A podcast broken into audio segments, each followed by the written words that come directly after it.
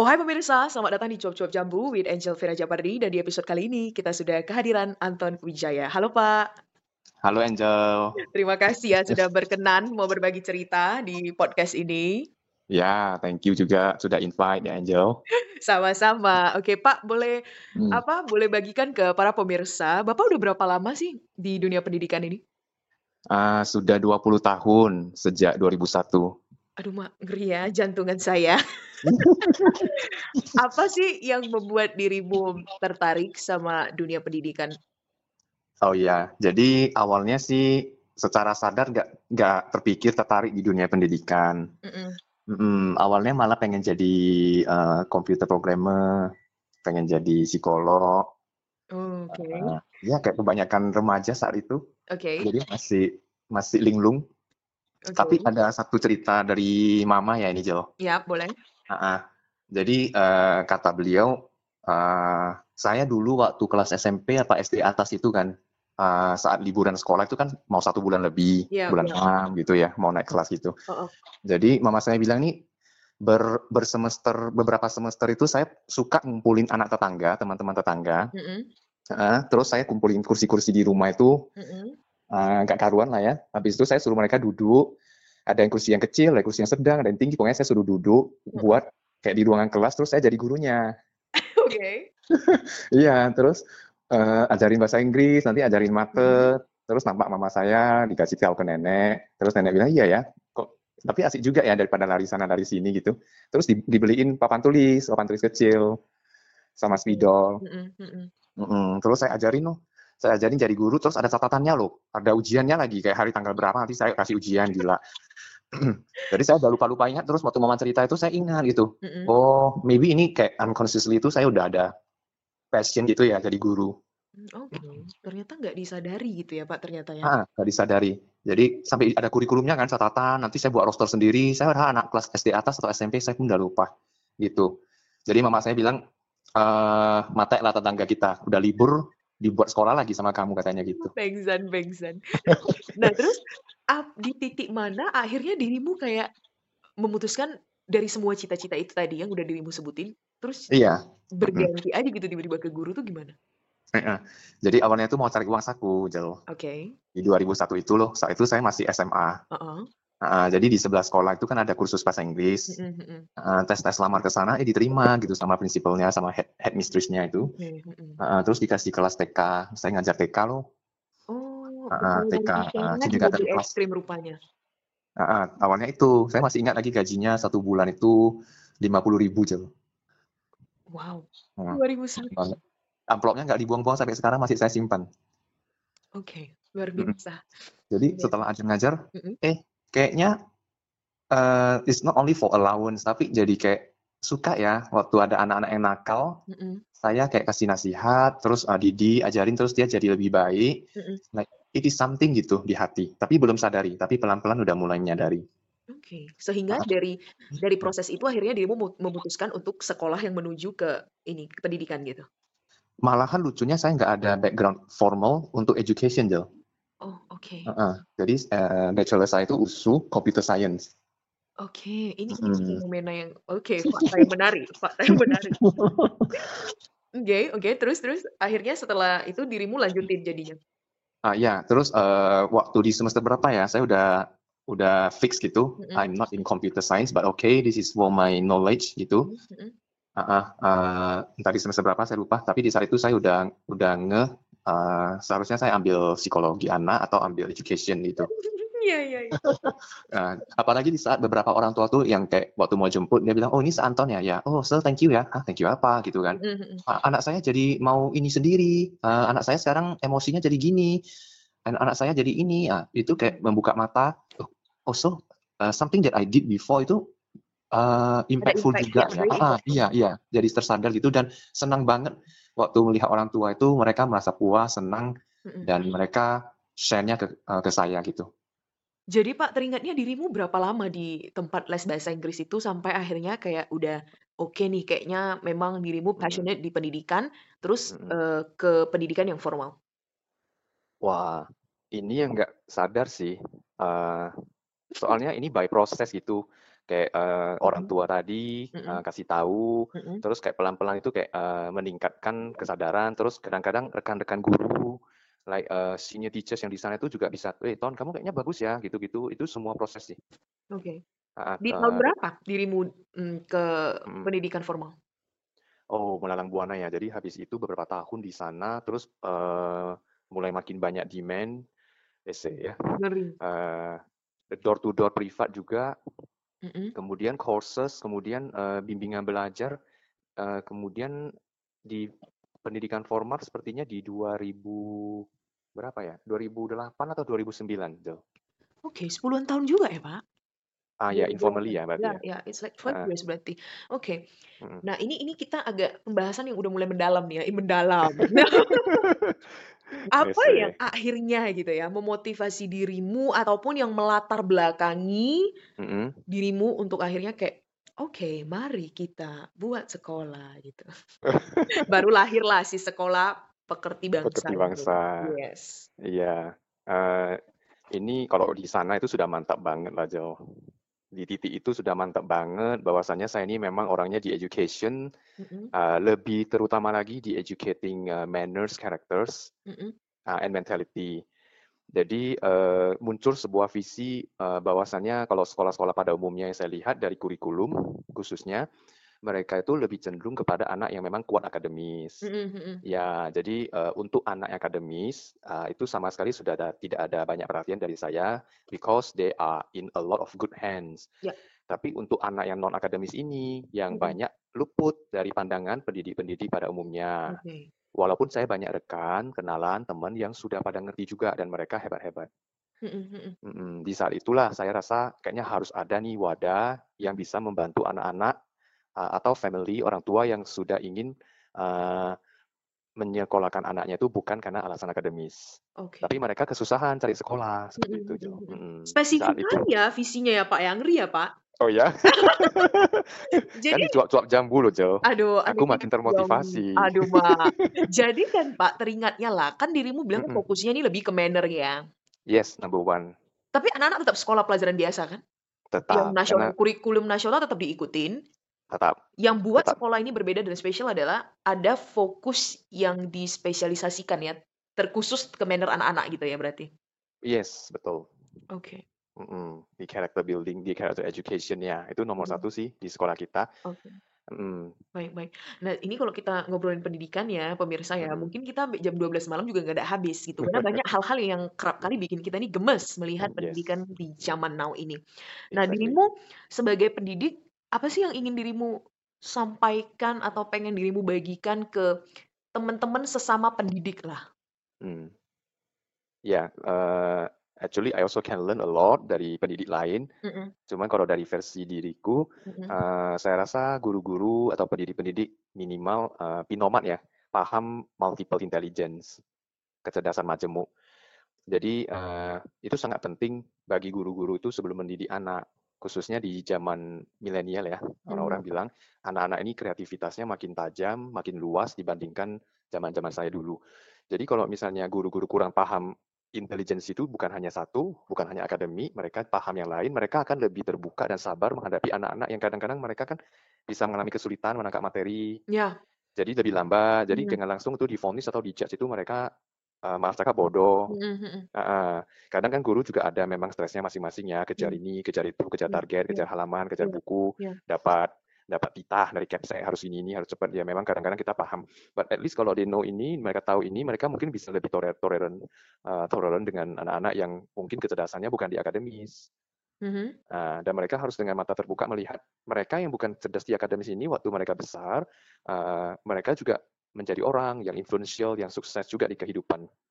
Oke. Em, so kita harus ingat anak-anak dikirim ke sekolah itu kan supaya uh, masa depannya baik, Mhm. masa depannya cerah. Jadi kalau Mhm. misalnya guru melakukan tugasnya bukan mengarah ke sana, malah eh, banyak kasus ya, misalnya malah Mendikte ya? menjadi mematikan mental, mematikan karakter, anak Mhm. jadi merasa failure, menjadi eh, eh, cita-citanya jadi mati, merasa setuju dengan guru bahwasanya dia ini anak yang bodoh, anak yang tidak bisa, yang tidak bisa berhasil. Mhm. Nah ini kan jadi gimana ya? Jadi uh, opposite dengan tujuan sekolah. Benar, yang harusnya memotivasi jadi men apa ya, mendev Hmm. motivasi si anak-anak ini Ya gitu ya, ya? betul betul. Jadi di-motivate mereka. Oke. Eee, apakah Mhm. dirimu ada, eee, personal experience gitu sebagai pendidik terhadap anak yang mungkin sebelumnya itu pernah Oh, yes. oleh Banyak. sesama pendidik? Ya satu contoh mungkin boleh, satu contoh, satu kasus gitu, Satu kasus. kasus ya gitu. Boleh Yes. dibagikan heeh. Iya, eee, satu contoh ini udah paling populer ya, sampai pernah diterbitkan di bukunya Ayah Edi. Oke. Iya, jadi, eee, mamanya sangat luar biasa senang setelah ada di tangan kami, Mhm. anak ini like turn drastically. Jadi sebelumnya dia di sekolah A gitu, Ya. eee, mungkin dengan sistem yang lebih fokus ke akademis ya. Mhm. Mhm, jadi anak ini dipaksa hafal-hafal, eee, akademis akademis, PR, eee, Mhm. catatan, PR, tugas, ujian, catatan, PR, tugas, ujian, seperti itu. Mhm. Anak ini nggak sanggup, mungkin dia Mhm. nggak nyaman. Yap. Mhm. Eee, kemudian anak nggak nyaman, anak kan nggak do well ya, Ya. nggak nggak melakukan baik di Ya, sekolahnya, ya. heeh. Jadi kalau nggak melakukan baik kan orang tua dipanggil. Mhm. Orang tua dikomplain, dipanggil, orang tua kena panggil, orang tua pulang ya makin marah lah anaknya. Ya ya. Anak makin marah, makin kesel, makin lebih lagi lah dia berulah. Mhm mhm. Mhm, jadi itulah lingkaran yang terus terjadi sampai satu saat mamanya itu sudah give up, like, "Oke lah apakah anak saya ini harus nggak usah sekolah aja? Ya. Heeh, eee, apakah homeschooling aja?" Gitu. Sampailah terdengar kami, dia datang, mmm, beliau konsul dengan saya, tanya tentang semua program. Eee, dia rasa programnya hampir lebih kurang sama, karena Mhm. basisnya juga kurikulum pemerintah. heeh. Mhm, tapi rupanya dia merasakan bedanya itu adalah concern kami, Pak, pemahaman kami tentang mendidik anak, di sana Ya. bedanya. Ya. Heeh. Jadi si anak ini selain tertekan akademis, dia juga nggak boleh tulis dengan tangan kiri. Iya. Nah, dia tulis tangan kiri, dipukul tangannya, puk. Oke. Mmm, pada saat itu, mmm, dalam persepsi gurunya, tangan kiri itu kidal, itu tidak baik, harus tangan kanan. Ya ya ya. Heeh, sedangkan di kami, tangan kiri nulis, "Oh, what's wrong? Go on." Iya iya. Yang mana Go nyaman? Mhm. Heeh, saya buka YouTube di saat itu, "Nah, ini kamu lihat coba ini musisinya nih. Ini terkenal nggak?" Mhm. "Yes, sir." "Suaranya cantik nggak nih saya putarin lagunya salah satu ya?" Mhm. "Bagus, sir." Anaknya kayak udah kehilangan confidence loh, mentalnya tuh kayak udah terpuruk. Ya. "Eee, yes, sir." "Cantik." Itu jawabnya juga harus kayak ditanya 2 kali dulu, "Cantik nggak? Cantik nggak?" "Cantik." Angguk gitu kan. Nah, coba kamu lihat dia lagi writing music, writing notes, dia pakai tangan apa? Tangan kiri. "It's okay," saya bilang. Jadi saya pertama-tama itu selamatkan mentalnya dulu, nggak ngomong materi, nggak ngomong yang lain-lain, selamatkan mental. Eee, tiap tiap hari saya boleh bilang tiap hari atau 2 hari sekali saya visit kelasnya, di depan kelasnya saya puji-puji dia, saya cari positifnya apa. Dia dia heran. Nah, kemudian 1 bulan saya lihat, dia mulai berubah, wajahnya mulai ceria, dia mulai merasa eksistensinya itu dihargai dan diterima di sekolah barunya. Mhm mhm. Nah, surprisingly dengan mental yang baik, dengan positif eee, positif feeling-nya yang baik, Mhm. akademiknya ikut naik. Ya. Nah, di saat di saat itu saya lihat, oh bagus ya, langsung daya tangkap pelajarannya bagus, interest-nya ke ke tugas sekolah bagus, Mhm. eee, kemudian dia merasa lingkungannya positif, good vibes, dia merasa mulai, eee, aktif dan mulai memanggil orang, yang kem yang kemarin tuh kalau kita tanyain sesuatu tuh harus 2, 3 kali baru jawab, kali ini dia greeting sendiri, greeting orang Mmm. sendiri, Udah mulai nyaman seperti lah itu. ya. Ya. Heeh, ya dia mulai nyaman dan dan yang lain ikut-ikut bagus. Oke. Nah, terakhir saya Mhm. jumpai rupanya intelijensinya itu di, eee, di invention. Jadi dia di creativity, science tapi dia di creativity. Seperti itu, ngeri banget langsung Bapak iya. luca ya sebegitunya, oke. Ya mamanya juga Iya iya, mamanya juga cooperate sih, sebenarnya kami Iya. pendidik nggak bisa apa-apa sih kalau orang tua itu nggak cooperate. Bener, ih setuju kali tuh. Heeh, Harus iya. bersatu padu, bergenggam Iya. tangan bareng, benar Iya benar, iya, kalau itu terjadi, masalah apa pun anak, pasti I Benar. can say like 90% ke atas itu terselesaikan. Benar benar. Pak, sebelum Mhm. Angel lupa, eee, Heeh. sekolah PB ini udah berapa lama, Pak? Baru 1 tahun. Oke, dan Mhm. levelnya preschool atau, eee, udah sampai SD atau gimana, Pak? Sudah sampai SD, Jel, Oh, lower elementary. Jadi tahun ini udah ja jalan sampai elementary 3 atau SD kelas 3. Oh, oke oke oke Mhm, oke. tahun depan nih akan dibuka Oke terus. oke, informasi lah ya ini untuk para pemirsa kan, mana tahu mau ngintip-ngintip. Oke. Very Oke. welcome. Ya, very welcome loh, Yes. udah dijawab loh sama si Bapak. Oke. Mmm, karena tadi kita berbicara tentang parents, cocok sekali dengan pertanyaan diriku yang selanjutnya adalah yang kerap bikin kita super gemes ini ya, Pak, bagian ini. Yes, gemes banget. Ada nggak sih hal yang pengen banget dirimu suarakan kepada orang tua zaman now? Orang tua zaman now ya. Iya. Ya, bukan anak aja yang zaman now ya. Iya, parents juga Orang tua juga, now. Betul. Iya, saya rasa orang tua juga harus paham multiple intelligence. Oke. Jadi mhm, jadi kalau mereka paham, mereka itu bisa mencari, eee, yang mana ya anaknya itu, eee, strong-nya di mana, kuatnya di mana. Seperti itu. Ada anak yang memang kuat hmm, istilahnya paket combo dia, combo Mhm. spesial. Ya. 88 intelligence-nya itu lumayan sama rata tinggi, itu gampang banget. Itu biasanya anak yang memang ngetop di kelas. Oke. Jadi di musik pun kela eee, ngetop, di sains pun oke, di Mhm math juga mhm juaraan, di English juga mantap, di. Mandarin juga mantap. Nah, itu anak sudah sangat oke. Oke. Nah, biasanya untuk anak seperti ini, masalahnya bukan di akademik, tetapi di, eee, perilaku, di karakter, di mindset. Setuju sekali. Tiada yang sempurna ya kan, Kak? Betul? Betul. Jadi Mhm. biasanya anak ini dia lebih, mmm, mungkin yang harus diajarin ke dia adalah, eee eee, masalah-masalah perfeksionis, Ya masalah-masalah, ya. eee, Menghadapi kegagalan, especially. yes, fa fail is, It okay actually it's gitu. fine. Iya iya iya. Mhm. Jadi, eee, itu satu. Yang kedua kalau dia memang nggak kuat di, eee, art intelligence secara keseluruhan, dan ini yang memang kerap terjadi, mama, papa harus cari. Tapi sebelum cari ya harus paham dulu multiple intelligence itu apa. Itu gampang, bisa YouTube, Ya ya. bisa Google, seperti itu. Eee, boleh sharing-sharing dengan guru-guru yang paham. Mhm. Itu bisa lihat dari satu, eee, nilai-nilai sekolah, jadi cenderungnya lebih tinggi di mana nih, lebih cenderung di mhm musik, di seni, atau misalnya di matematik, sains, atau di bahasa, itu bisa memberikan kode. Nomor 2 itu, ini yang paling susah dan yang paling paling, eee, paling jitu sih caranya, karena multiple intelligence itu adalah talent, adalah passion, itu berarti ada letaknya ada di dalam anak. Jadi kalau letaknya di dalam itu berarti orang tua itu harus menggali, menggali ke dalam, mencarinya di dalam. Eee eee, the only thing the parents can do itu adalah berkorban waktu. Jadi harus, eee, berkorban waktu dengan anak, dengan, eee, berinteraksi lebih sering, komunikasi, melihat body language-nya, mimiknya, mendengar secara aktif apa yang sering anaknya cerita. Eee, tell about what? Tell about drawing, atau tell about cooking, atau dia tell about acting, atau YouTubing, atau apa pun. Oke. Nah, seperti itu. Jadi orang tuanya bisa, eee, mendapati intelijen di mana dan itu yang dikuatkan. Jangan lagi, eee, menggunakan edukasi sistem lama, yaitu semua mata pelajaran itu di rapor tuh harus nilainya tinggi-tinggi. Iya Jadi kalau nggak tinggi dileskan mati-matian. Lesnya bukan untuk supaya paham. Iya. lesnya itu untuk supaya nilainya tinggi-tinggi, nggak kalah sama anak tetangga, nggak kalah sama Iya. sepupu. Nah. Mulai hot mulai hot perbincangan. Asik.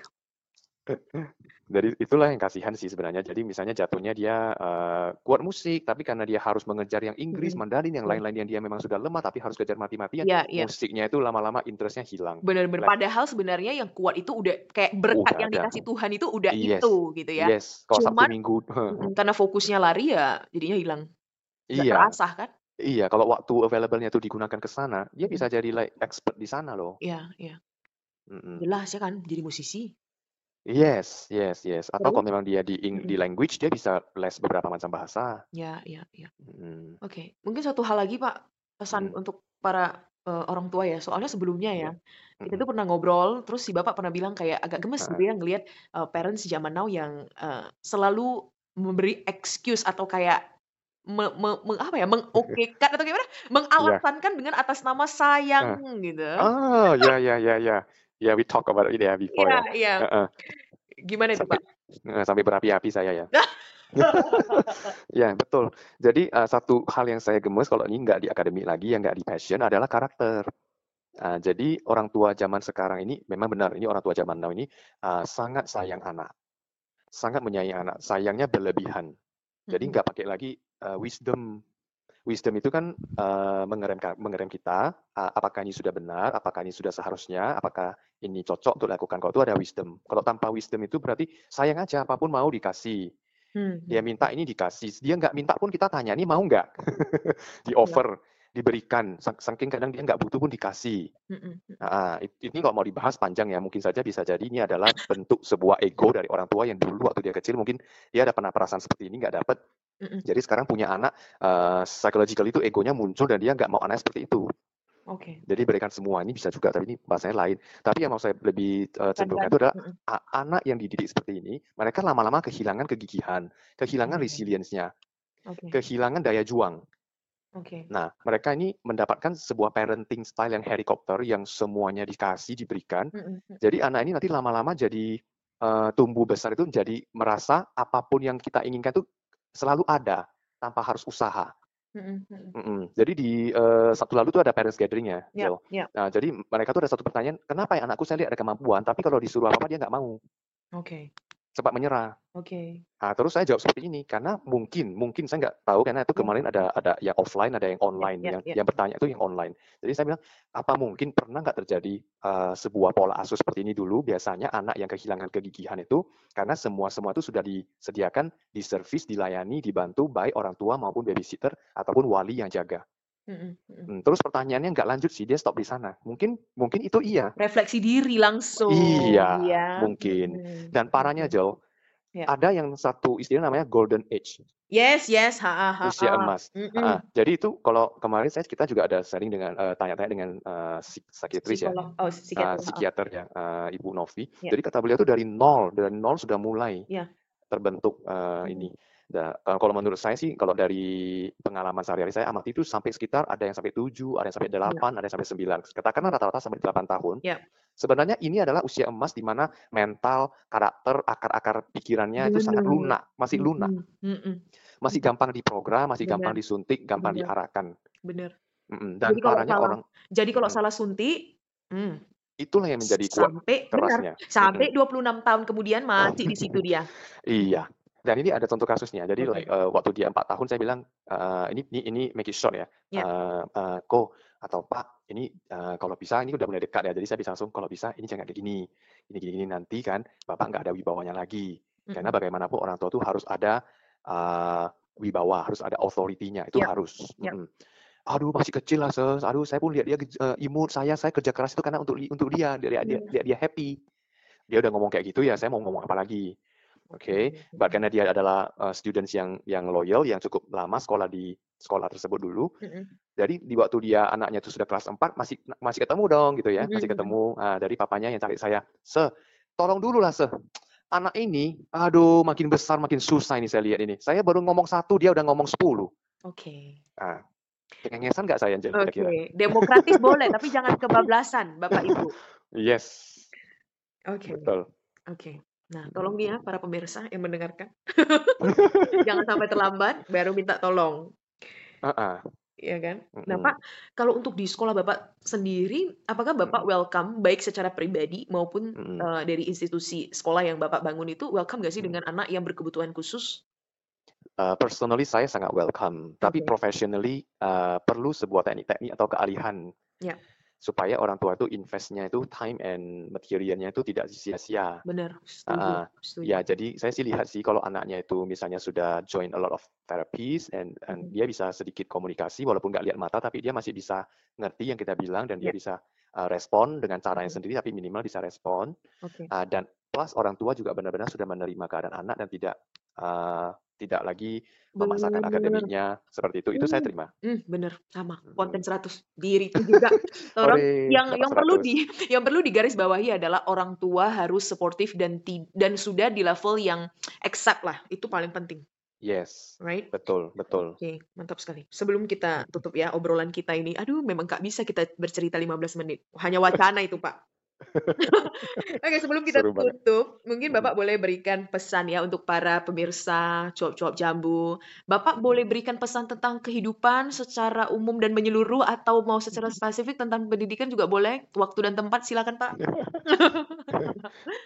Ya, jadi, eee, saya rasa, eee, orang tua bila memang belum, eee, married itu anytime ya, tapi kalau memang merasa belum siap jadi parents, saya rasa jangan jadi parents dulu. Karena, eee, sekali lahir dari 0 tahun itu mereka sudah akan terbentuk. Sebenarnya kalau dari beberapa penelitian ilmiah itu dari kandungan juga mereka sudah sense the feeling. Mhm, jadi kalau memang kita nggak siap, lebih baik jangan. Karena kita ini ibaratnya akan melahirkan seseorang ke dunia ini, apakah akan menjadi seorang yang memberikan dampak positif atau malah menjadi sebaliknya. Seperti itu. Jadi tadi saya ada cerita tentang anak, eee, didik saya yang sudah kelas 4 dan menjadi Ya. bermasalah bagi orang tua. Eee, ada lagi cerita dari orang tua sendiri. Ini Oke. orang tua kami di PIB yang cerita Mhm. bahwasanya adiknya, berarti kan sudah dewasa banget ya. Iya iya iya. Heeh, jadi beliau cerita tanpa sebut nama, beliau cerita itu adiknya itu sudah menjadi seperti eee eee, bermasalah banget dan at like a eee, sampah masyarakat lah, mohon mohon maaf Oh, tuh, oke eee, oke. jadi seperti itu ya. Jadi like going to drugs ya, ya jail and, Mmm. criminals dan, eee, doing crimes, nah seperti itu. Jadi, eee, dan beliau cerita, "Kenapa saya sekolahkan anak saya di PIB? Karena saya melihat sendiri.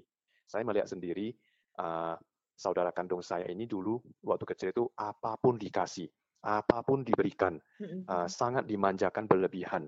Sampai sekarang orang tua saya sendiri sudah tidak mampu mengurusnya dia lagi. Dia keluar masuk prison. This is a real story. Oke, keluar Uh, masuk dan dia penjara sebenarnya gitu. pintar. Ya, dia keluar masuk penjara. Dia pintar loh, so dia bilang. Tapi sayang sekali sampai dia udah berair-air juga matanya. Kami Mhm. habis banyak uang, kalian keluarkan nanti dia masuk lagi.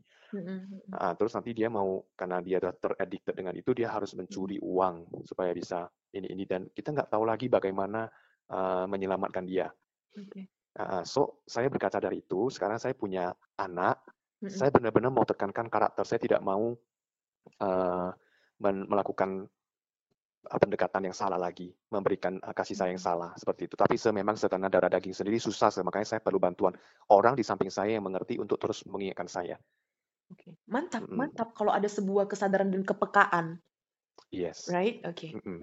Ngeri ya penutup penutup Semo- dari semoga, ya. Heeh, semoga untuk orang tua yang mendengar ini atau calon orang tua ini nanti anak-anak yang masih usia masih itu dipikirkan baik-baik lah. Benar benar. Beta setuju sekali ya yang Bapak bilang ya, zaman now kalau belum siap menjadi orang tua, jangan coba-coba. Iya. Karena kita kayak menciptakan manusia baru nih ya, Pak, bukan Yes. main-main ya. Betul, betul. Kalau memang perasaannya tuh masih mau happy happy, masih mau ini belum belum belum ready untuk menjadi ibu, Iya. Bapak, janganlah. Oke.